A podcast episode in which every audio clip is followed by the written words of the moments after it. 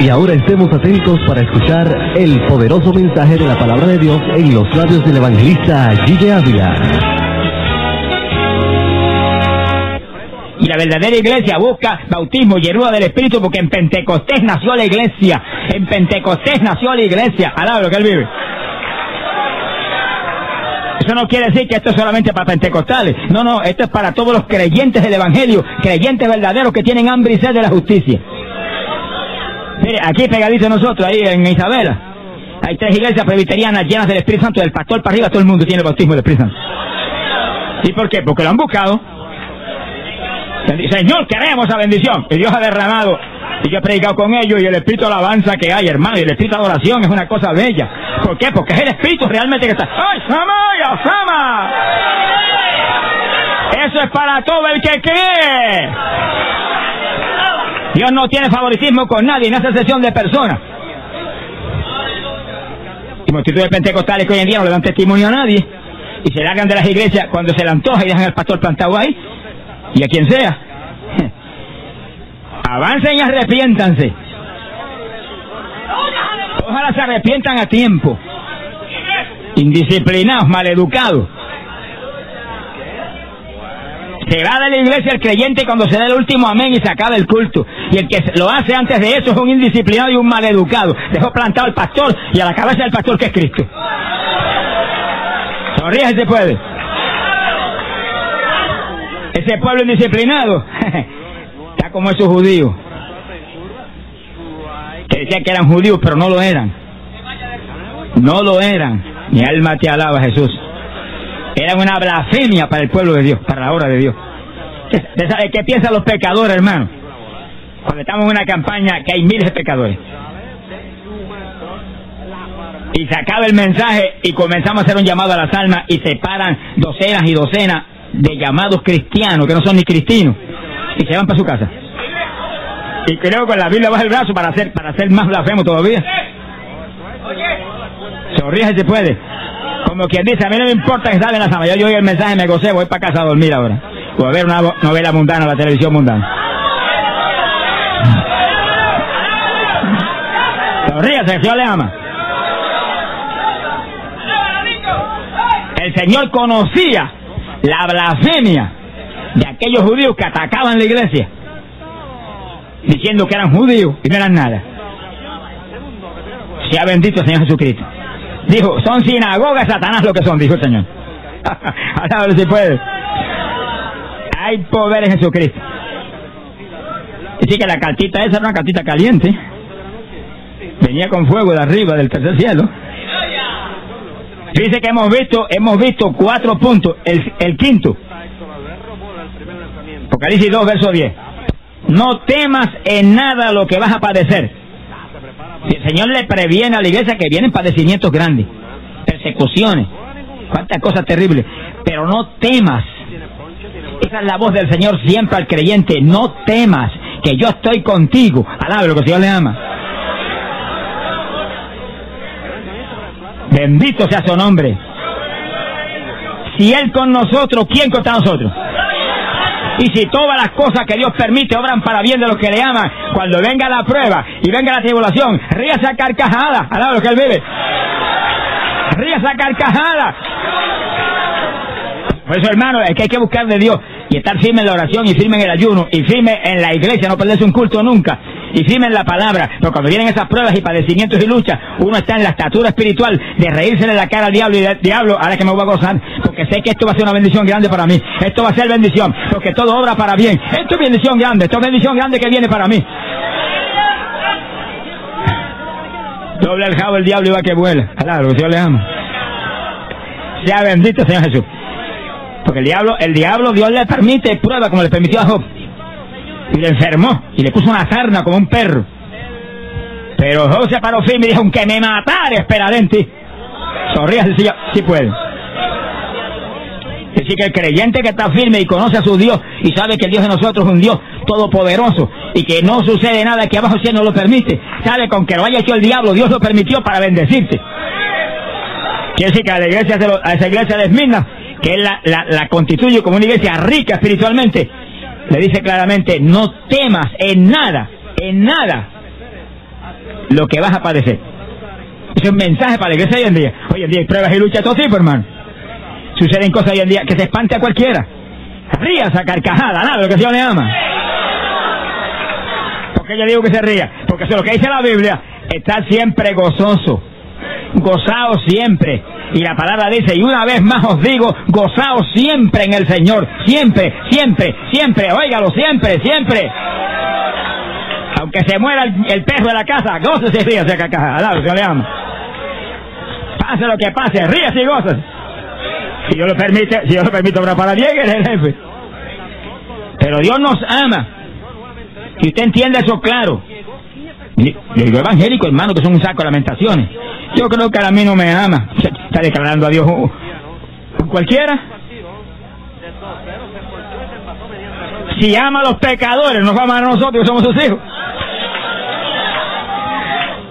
Alaba que él vive. Dios ama a toda su creación pero nosotros somos la creación especial. Porque somos los que fuimos creados para vivir por los siglos y los siglos con Él y ser familia de Él para siempre. Para que, para que sea más lindo, somos los que vamos a sustituir los ángeles que se cayeron cuando la rebelión del diablo. Eso lo dice la Biblia, que seremos como los ángeles que ya no mueren, porque somos los hijos de Dios, siendo hijos de la resurrección. lo que Él vive. Así que nosotros no somos cualquier cosa. Somos los que Dios ha llamado para ser familia de Él. Ser esposa de Jesucristo, su Hijo. ¿Cuántos son novias Jesús ahora mismo? ¿Cuántos la mano, levantar la mano y decir, yo soy novia tuya? pero, pero si es una verdadera novia, dígale, y te amo, te amo, te quiero, te quiero, te amo, bendito sea tu nombre, alabe, ay, alábelo, adórelo, te amo, te adoro, te bendigo, te quiero, bendito sea tu nombre, hoy los amas todas, poderoso Jesús, bendecido sea Dios. Venga lo que venga, acuérdese que Él es nuestro esposo divino. Somos novia, pero estamos desposados ya oficialmente con Él. Estamos cuando, en el principio, José y María estaban ya desposados, comprometidos, ya para ser esposos para siempre. Nosotros estamos así ahora mismo, con Jesucristo, estamos nosotros así, desposados ya, esperando la boda de arriba. Ya, lo único que estamos esperando es la boda de arriba. Alá, lo que él vive. Entonces, venga lo que venga, usted sabe que el esposo está ahí. Jesús lo dijo, estoy siempre con vosotros todos los días de vuestra vida hasta la consumación del siglo. Siempre está con nosotros por medio de la persona del Espíritu Santo. No temas en nada lo que vas a, padecer. Ahora, mira el padecimiento que venía. Dice, porque aquí que el diablo, mire quién lo iba a hacer. El pájaro es un peligro, agájese. No le deis lugar al diablo, dice la Biblia. El diablo va a echar a alguno de ustedes en la cárcel para que seáis probados. Nos prueban a nosotros como el oro, hermano. No se cree que cualquier cosa lo que los espera a nosotros. Vamos a ser ciudadanos del reino de los cielos por la eternidad. Esposa de Cristo para siempre. Y nos tienen que probar. Porque ya Dios soportó una rebelión en el cielo donde los ángeles se rebelaron por la intriga que formó Satanás. Y se le fueron. Es verdad que se lo llevó el diablo, se fueron con el diablo, pues se lo llevó. Y lo puso igualito que él. Entonces que se va con el diablo lo pone igual que él. Qué regalo lindo le tiene. Mi alma te alaba, Jesús. El diablo va a poner a algunos de ustedes en la cárcel para que seáis probados y tendréis tribulación. Y vuelve y le repite que, que vendrían días de tribulación, de prueba, de cárceles. Eso vino. Vamos a hablar de eso ya, la invito. Tranquilo, paciencia. Pero lo que el Señor habla se cumple, hermano. Él nos previene para que estemos tranquilos, que venga lo que venga, feliz si tenemos el, cielo por herencia, hermano? ¿Por qué se va a turbar? Si Él con nosotros, ¿quién contra nosotros? ¿Por qué se va a turbar? Alabe lo que Él vive. Vendrían tribulaciones, vendrían pruebas, cárceles. Pero oiga esto con cuidado. Los que están en las cárceles, Dios los ama profundamente. Hasta el punto que Mateo 25, la Biblia dice, y estuve preso y no me visitaste. Mire cómo el Señor regaña a la iglesia estuve preso y no me visitasteis. Estuve predicando ahora, eh, llevamos 19 cultos en las cárceles este año. Principio de año Dios me habló, tienes que ir a todas las cárceles de Puerto Rico y predicar a los presos. yo sentí una alegría grande porque eh, ahí hay miles de personas desesperadas por un agarre, un agarre, algo. Una voz de esperanza. Y, fuimos ahora a la cárcel de las cucharas en Ponce, del sector de mujeres. Y cuando llegamos yo le pregunté al superintendente, le dije, ¿van a sacar todas las mujeres? Y me dijo, no, hay ocho que no las puedo sacar porque están en máxima ciertas cositas que suceden y tienen que poner disciplina, eso es natural. Y pues me deja pre- a verlas una a una. Sí, cómo no, me llevó el mismo. Ocho que estaban en celdas, cada una encerrada en una celda, celdas pequeñitas y estaba encerrada cada una de ellas. No les permiten salir para nada de ellas. La primera que empezamos a hablarle, una joven que aquello, muchacha de lo más lindo que se puede manejar como muchacha es aquella muchacha. Los ojos se le llenaron de lágrimas, comenzamos a hablar. La pena empezamos a hablar los ojos se le llenaron de lágrimas. Que tú vas a aceptar a Cristo, ¿verdad? Sí. Levantó la mano, bañada en lágrimas, aceptó al Señor, oramos por ella. Alma te alaba, Jesús. Encerrada en aquella celda.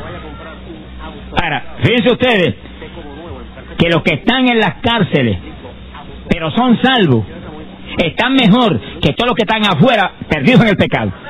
Porque los que están afuera en el pecado están en una cárcel también.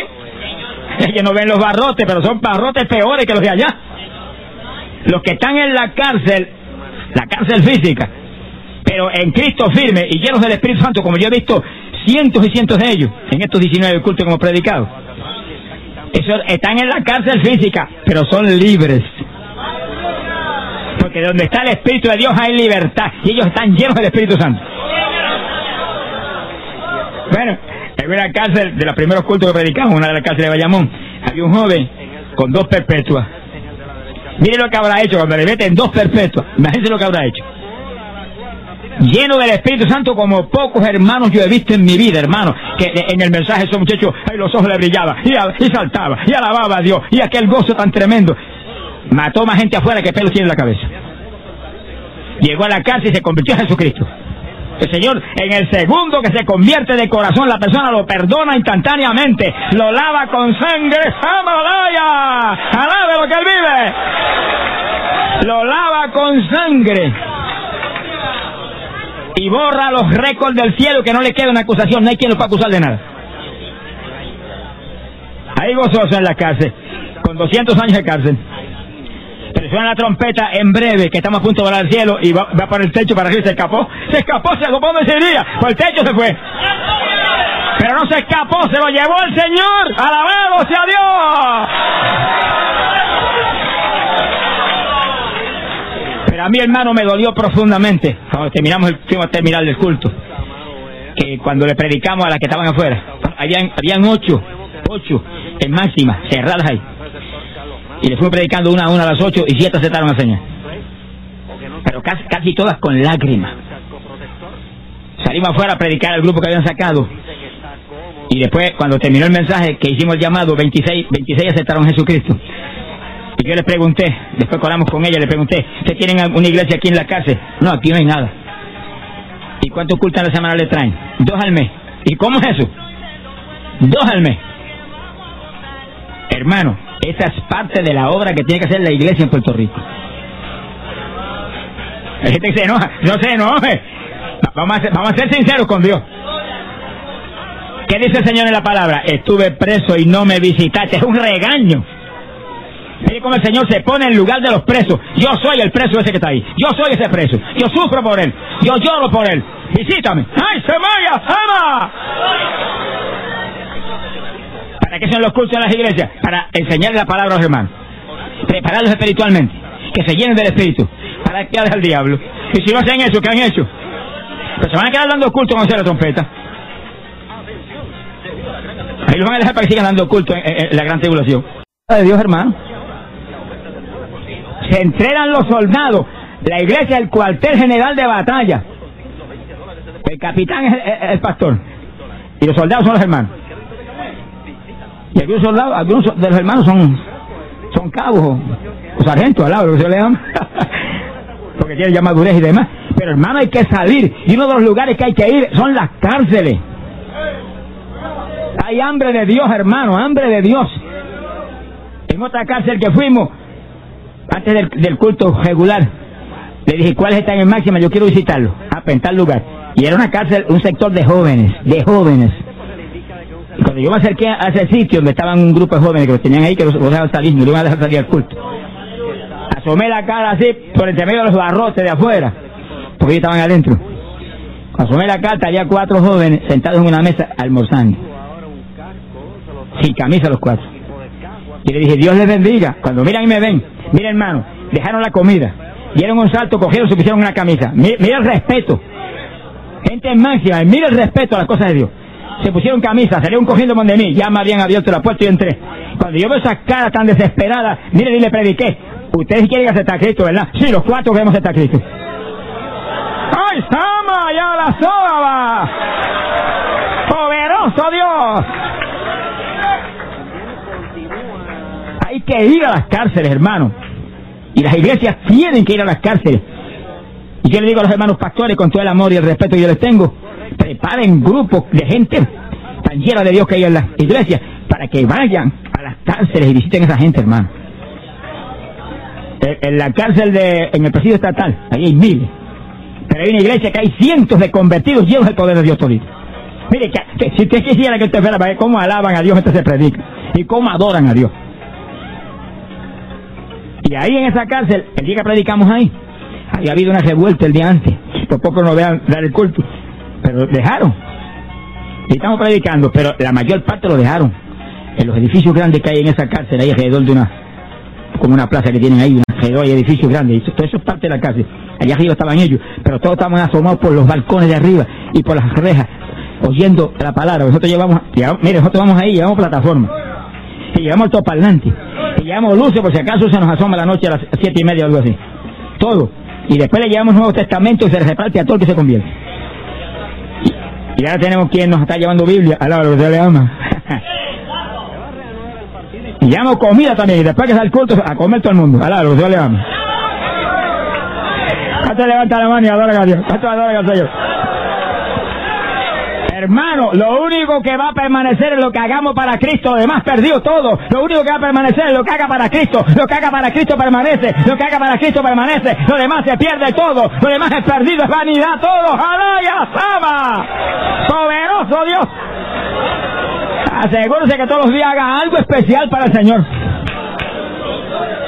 Se levante por la mañana a orar a las 5 de la mañana. Se le pagó la sonrisa unos cuantos, ¿qué le pasó? Por eso, hermano, por eso que la Biblia demanda, la Biblia demanda que madruguemos. Mire, lo que dice la Biblia, dice, yo amo a los que me aman. Y los que me buscan de madrugada me encuentran. Eso es palabra de Dios, hermano. Es cristiano más bajo que la que está de arriba. Pero cuando usted madruga a orar a las 5 y empieza a orar, usted prepara un día donde venga el diablo con lo que venga, ya usted lo ató. Y usted sabe lo que el Señor nos enseñó a orar en el Padre Nuestro, ¿verdad? Eso no es para repetir de demonio, eso no es para repetir de memoria, eso es un patrón de oración, con detalles de lo que debemos orar siempre. Y fíjense que en la última parte del Padre Nuestro, la Biblia dice, y no me dejes caer en tentación, líbrame del mal. Si usted a las 5 de la mañana está ahí, no me deje caer en tentación hoy, líbrame del mal hoy. Ato todo poder del diablo que venga a tratar de tentarme hoy. cuando se levanta a las 6 se puede desayunar tranquilo. Y se va a su trabajo tranquilo sabiendo que ya usted ha asegurado y ha manejado al trampas que el diablo tiene contra usted. Pero esos evangélicos que se levantan a las 7 de la mañana, se prende ese diablo mago y se desayunan a la cajera, que yo no sé ni cómo pueden digerir, y algunos salen cogiendo para abajo con sangre en la mano. Razón, hay tanta gastritis y tanta estreñimiento, al lado que Dios le ama. Sonríese, que Dios le ama. Tanta úlcera y tanto cáncer. Y no han orado ni han saludado al Señor el diablo alerta para darle un golpe en ese tipo de descuido, hermano. Porque que hay tanta gente, hermano. Hay que, hay que hacer lo que dice la Biblia. La Biblia no es para cargarla, hay que leerla y vivirla. Si usted no vive la palabra, usted no es verdadero creyente. Se ponga triste, sonría, si Dios le ama. Esto no es un juego de religión, hermano. Aquí peleamos por vida o muerte. Hay que, hay que disciplinarse la cosa de Dios. Y obedecer al Señor. Y cuando uno se levanta, yo prepara el día, prepara el día, para que no pueda el diablo dar un cantazo.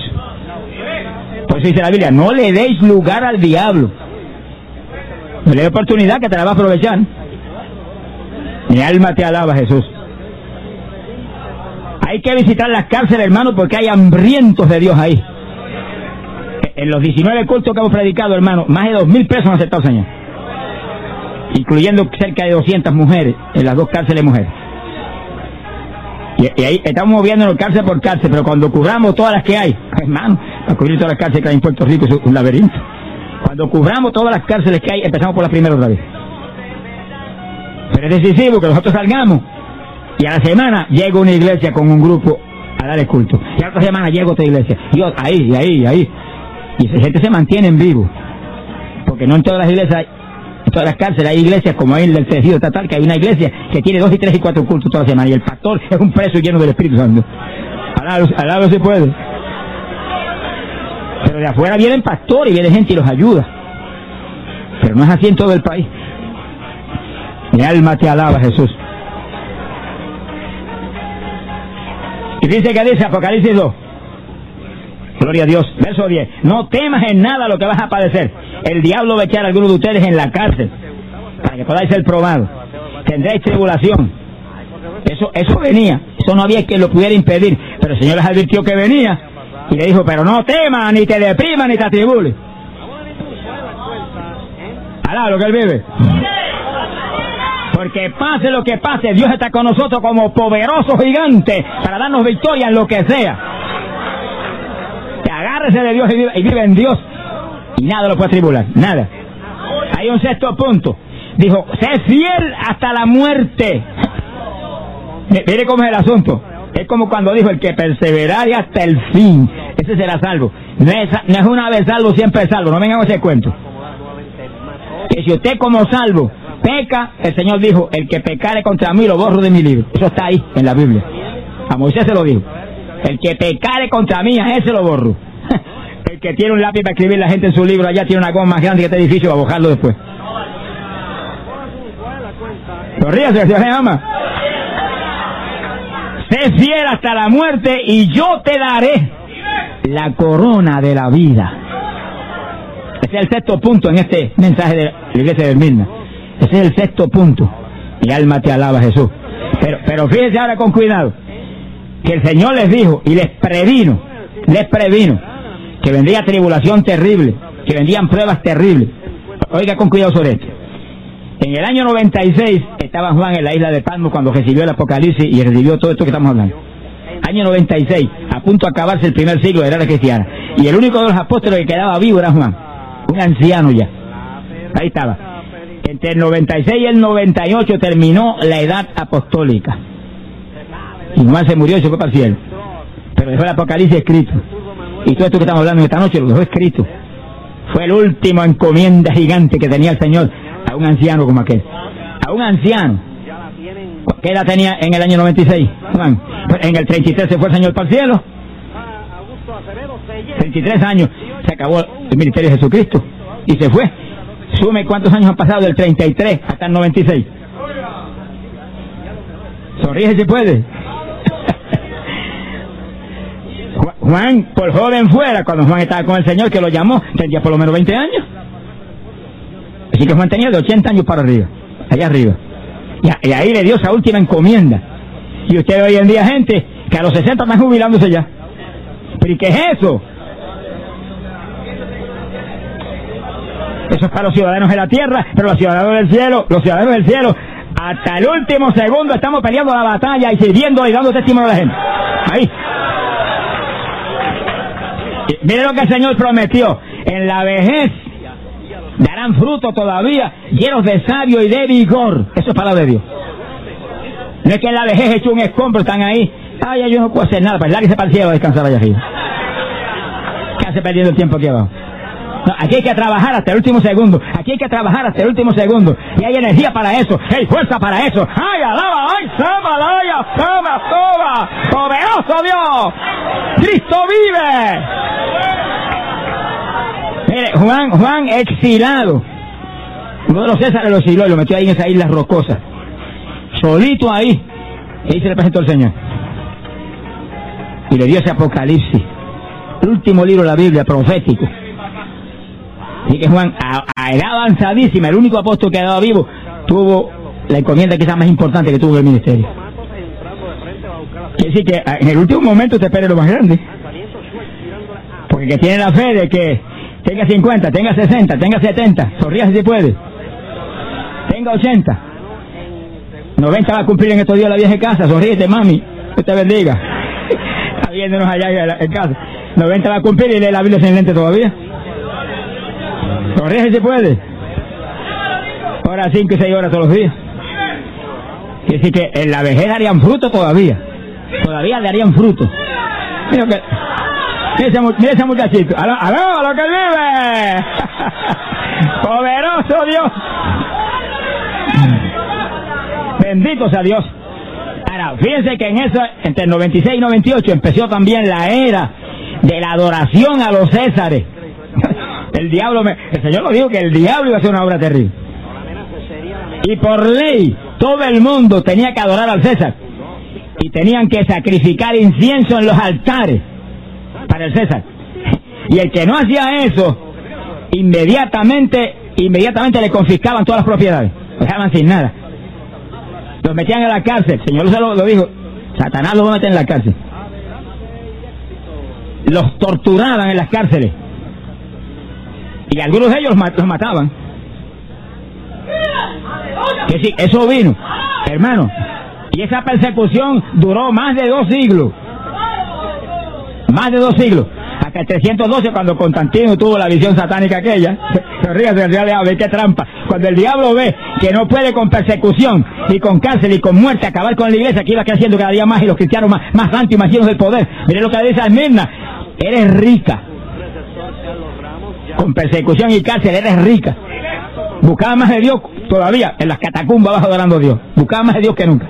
Pero entonces vino el diablo y se inventó aquel- aquella trampa con aquel diablo Constantino. Y él te alaba Jesús.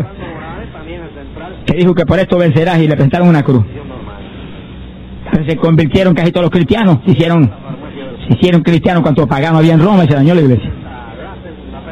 Ahí la iglesia se fue, se fue al piso. Pero aquí no, aquí la iglesia perseguida y maltratada y asesinada y pobre.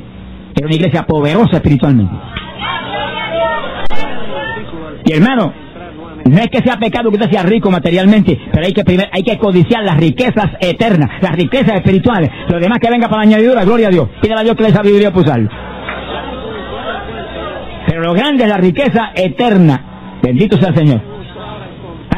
Entre los cristianos, y esto yo lo quiero leer con cuidado porque es tan, tan bello que no quiero que la, me la vaya a quitar ni siquiera una sílaba. Ah, no, que él vive. Había un obispo en la iglesia de Esmirna. Un obispo en la iglesia de Esmirna que se llamaba Policarpio. Un hombre distinguido y respetado, pero creyente firme. Dice que en una gran fiesta judía los judíos exaltaron a la multitud para que agarraran a Policarpio.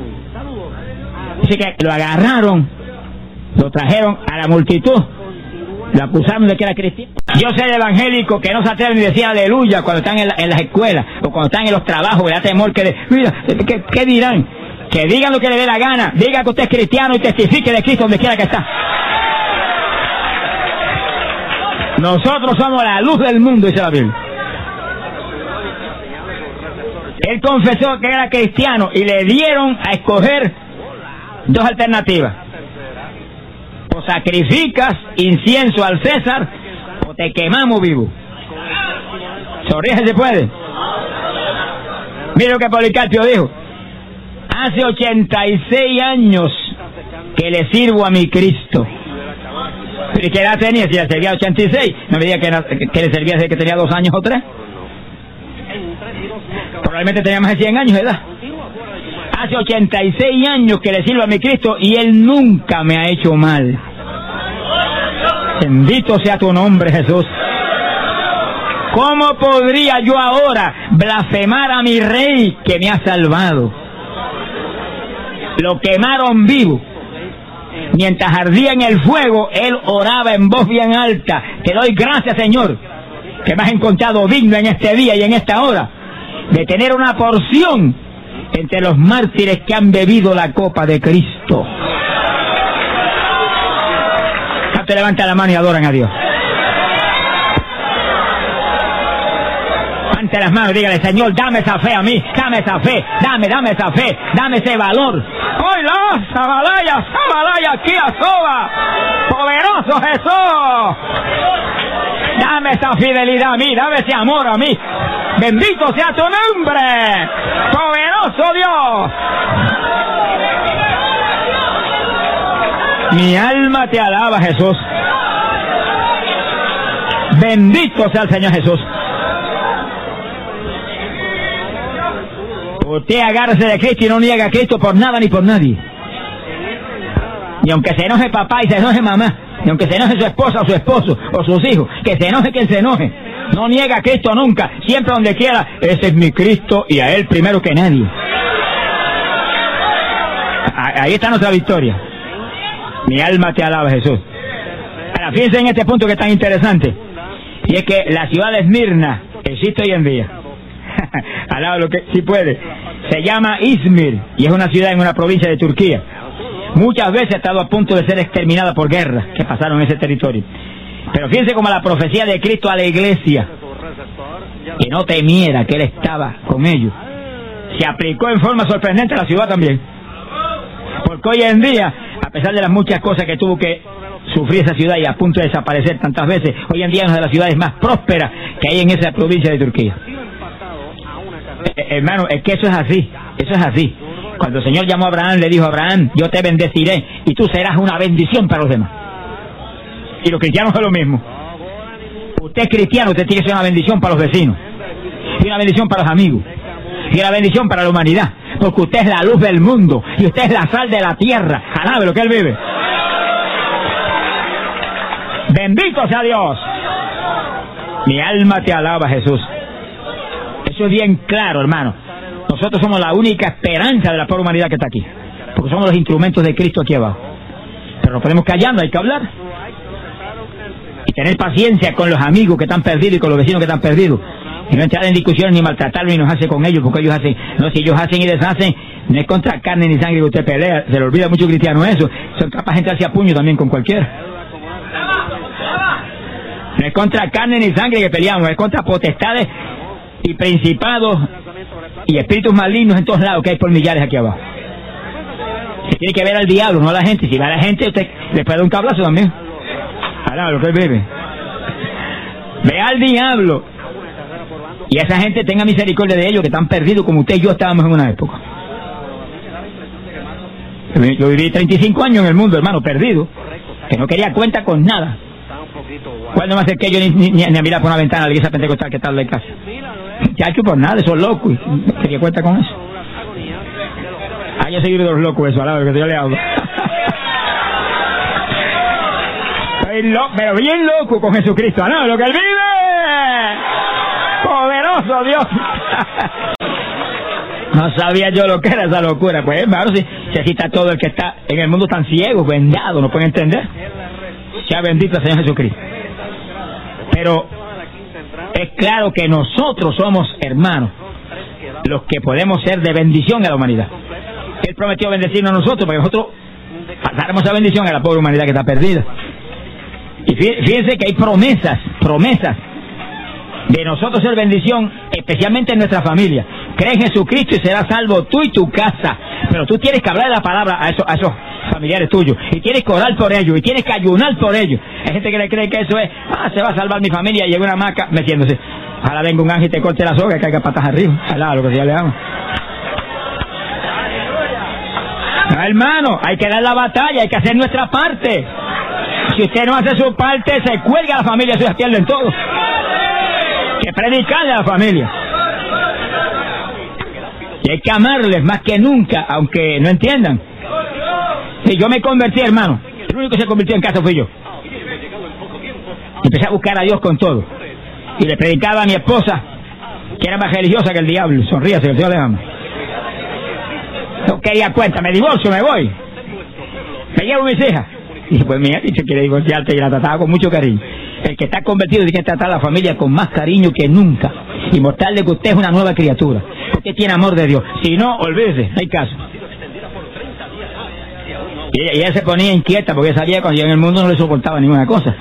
Y ahora me veía con aquella paciencia, aquel cariño y aquel amor. Y eso le inquietaba.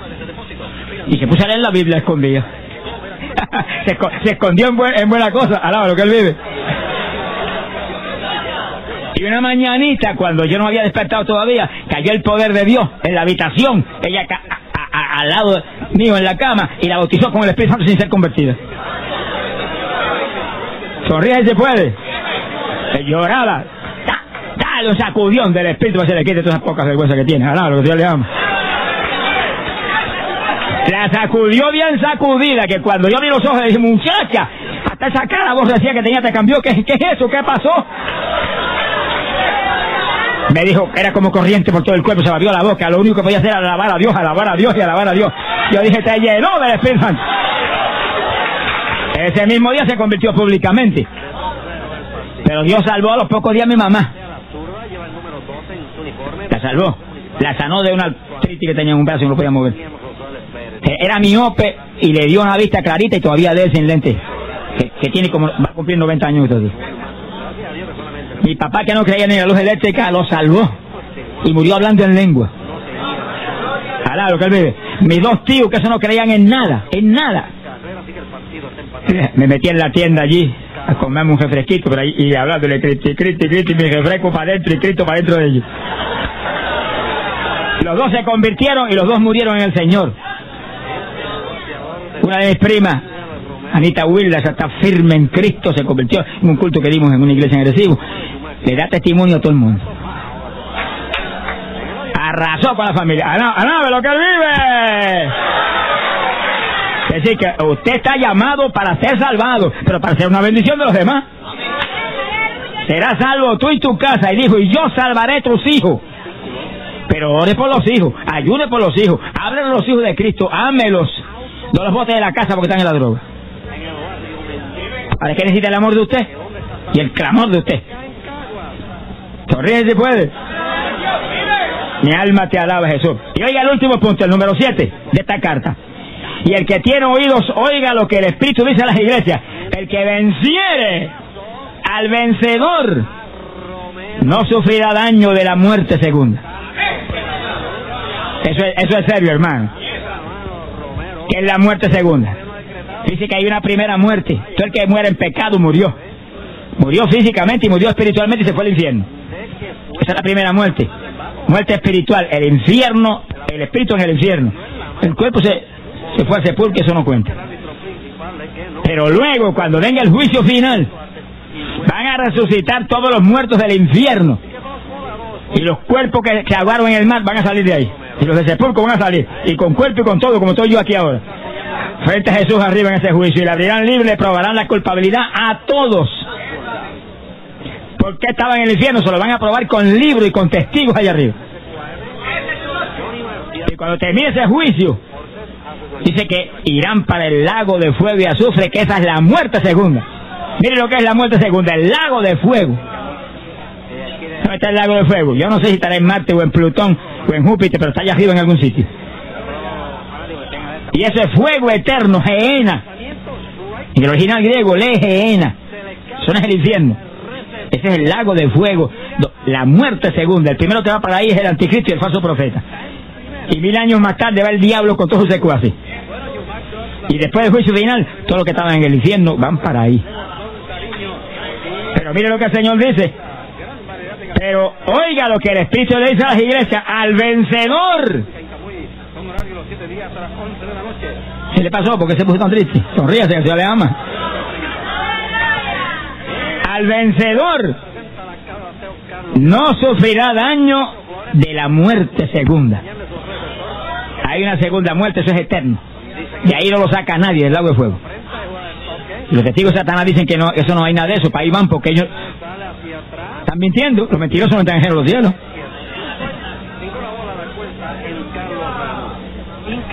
Las puertas del infierno no prevalecen contra los que están firmes en Cristo Jesús. Menos el lago de fuego que la muerte segunda. Alábalo si puede. Y nosotros los creyentes somos más que vencedores. No es que somos vencedores, no. Somos más que vencedores por la fe en Cristo Jesús. Manténgase firme, agárrese de Cristo, firme en la iglesia, firme en el Señor, firme en la palabra, firme en la fe. Alabe lo que le ama. No se afloje ahora por nada. Que estamos en las postrimerías de la carrera. Estamos en los últimos días. Pronto será tarde. Bendito sea Dios. Y todo el que está aquí que no es salvo y todo el que está aquí, que se apartó del Señor, esta es la noche de Dios para usted. Usted no ha aceptado a Cristo, acéptelo en esta noche y comience una vida nueva con Jesús. Que pronto nos veremos en el cielo. Si se apartó, reconcíliese, vuelva a Cristo de nuevo. Gente se aparta, el diablo le dice, no, ya Dios no te quiere. Tú no tienes oportunidad. Mentira del diablo. El que a mí viene no lo echo fuera, dijo Cristo. 70 veces 7 que venga el hermano arrepentido y pida perdón, 70 veces 7 perdonado. Cuando el pródigo regresó a su casa, y eso es un tipo de, de lo que sucede con los que regresan otra vez al Señor, hicieron fiesta y mataron el toro cebado. Alaba lo que él vive. Porque aquel hijo que estaba muerto volvió a la vida. El que se reconcilia vuelve a la vida. Tuvo vida y la perdió porque se apartó de Cristo, ahora vuelve a la vida. Así que el que está aquí, que se apartó, vuelva al Señor en esta noche esta es la noche de su victoria. Esta es la noche de su victoria. Alá lo que él vive. Y así dice el Espíritu Santo a las iglesias, al vencedor, le daré a comer del árbol de la vida, que está en el paraíso de Dios. Vamos a cerrar nuestros ojos.